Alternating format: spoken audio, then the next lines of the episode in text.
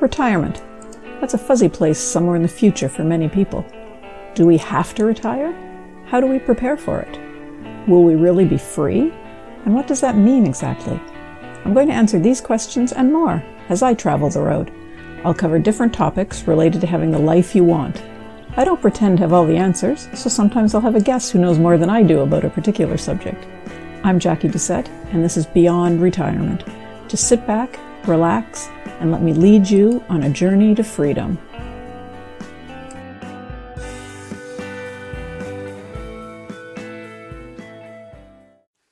Hi, welcome to episode 15 of Beyond Retirement. Last week we discussed ways to stop the pile of stuff that we've got in our lives from growing bigger. Continuing along the thread of downsizing, today we're going to take a look at sorting out what we've accumulated over the years.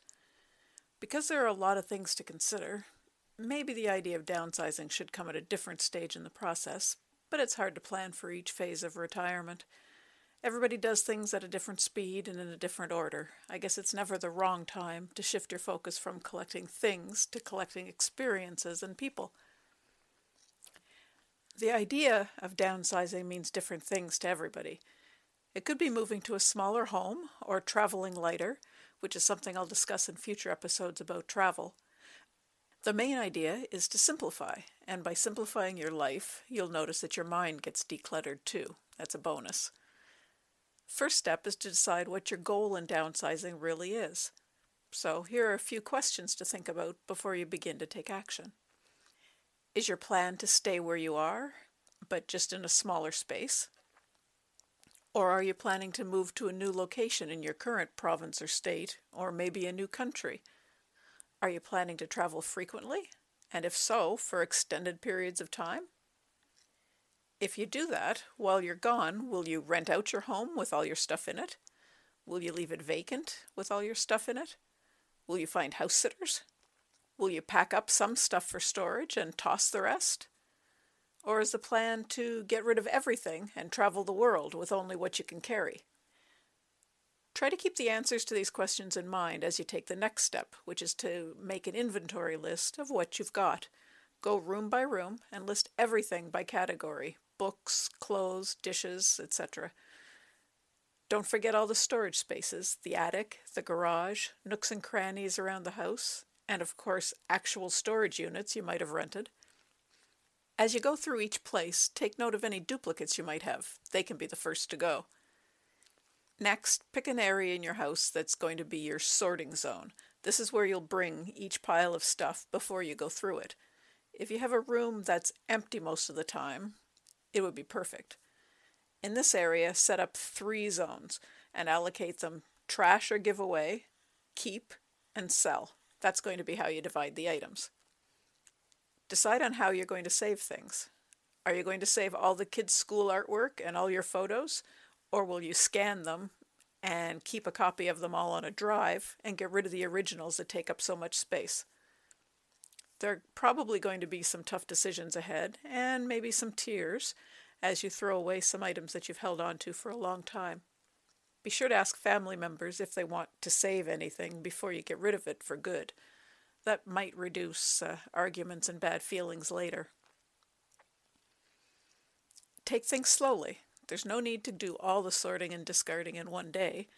Try taking items one category at a time and use a bit of a timeline to decide if you really need it or not. For example, if you haven't worn a piece of clothing in the past three or four months, you probably don't need it any longer unless it's completely the wrong season. Something I was taught quite a while ago was to put all my clothes on hangers facing the same direction in the closet at the start of each new season, and after I wore something, I was to turn the hanger around. At the end of the season, anything that was still on a hanger facing the original direction was donated or discarded because it obviously wasn't being worn anymore. I guess this doesn't work so well if you uh, don't hang up your clothes. But you could try folding them and placing them in dresser drawers in a certain order, maybe with the necks of the shirts toward the front before they're worn, and then toward the back of the drawer when you put them back in after laundry day. You get the idea. Just find a way to identify the items that you can do without. Another category that many people seem to accumulate items in is books. I know that's a problem in our house. We have shelves in almost every room, and they're all overflowing, as are the tables, and even the floor in some rooms has stacks of books. We never seem to discard books, they're like old friends. We all read different genres, of course, so our house is like a library. But I rarely read them more than once anymore, so there really isn't any reason to hang on to mine after I'm done with them.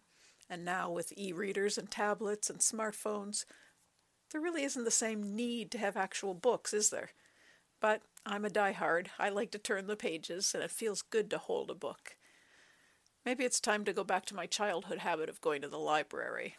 I don't know exactly when or why I started buying the books instead of borrowing them, but it's definitely gotten out of hand. I keep a photo of all the books that are waiting to be read so I can look at it when I'm at the bargain table in chapters because so far, I've bought the same book again three separate times. At least I know my interests aren't changing much since the same books still sound interesting. If you're in a similar situation, you could start by donating some of the books to the local library if they're not too old. Many second-hand bookstores are also happy to get donations. And books usually sell pretty well at yard sales as a last resort. I've been given conflicting advice on how to decide whether to discard something or not. One school of thought is that you shouldn't touch things too much while deciding their fate, because you create a subconscious bond with an item when you hold it, and that'll make it more difficult to let it go. But another point of view is that you can determine an item's fate more easily by picking it up, because you feel at ease with the correct decision if it's made while you're holding the item. I've done it both ways. Sometimes it feels right to hold on to an object before discarding it, sort of like saying a final farewell to it. Other times I've just fired a whole group of things into the trash without taking too much time pondering them, and that felt pretty good too. So you're kind of on your own on this. Once you've gone through a room or two and sorted all the items, Make sure you follow through with the action you sorted them into. You have to actually discard, give away, or sell the items that you've selected for those actions. As you do this step, you'll feel the weight of the clutter lifting from your shoulders. It really is freeing to declutter your home. The most important things to remember are that it's okay if you can't make up your mind about something, and it's also okay if you don't want to throw something away. This entire exercise is for you, you get to decide what you're keeping and what you're discarding. Nobody can tell you what you need in your life. Just remember to keep your goal in mind as you make your way through all the stuff. Keep thinking about the smaller, neater home you'll have, or the traveling with just a suitcase or a backpack, whatever it is that caused you to start downsizing. Next week, I'm going to talk about minimalism, taking the downsizing to the max. I hope you'll be here to listen. And that's our show for this week. Thanks for joining me for this episode of Beyond Retirement. I'm your host, Jackie Doucette. If you liked what you heard, please go to wherever you listen to podcasts, review the show, and leave me a rating. It helps me move up in the ranks and reach more people. If you've got any questions or comments, drop by my website, www.beyondretirement.ca, and leave me a short message.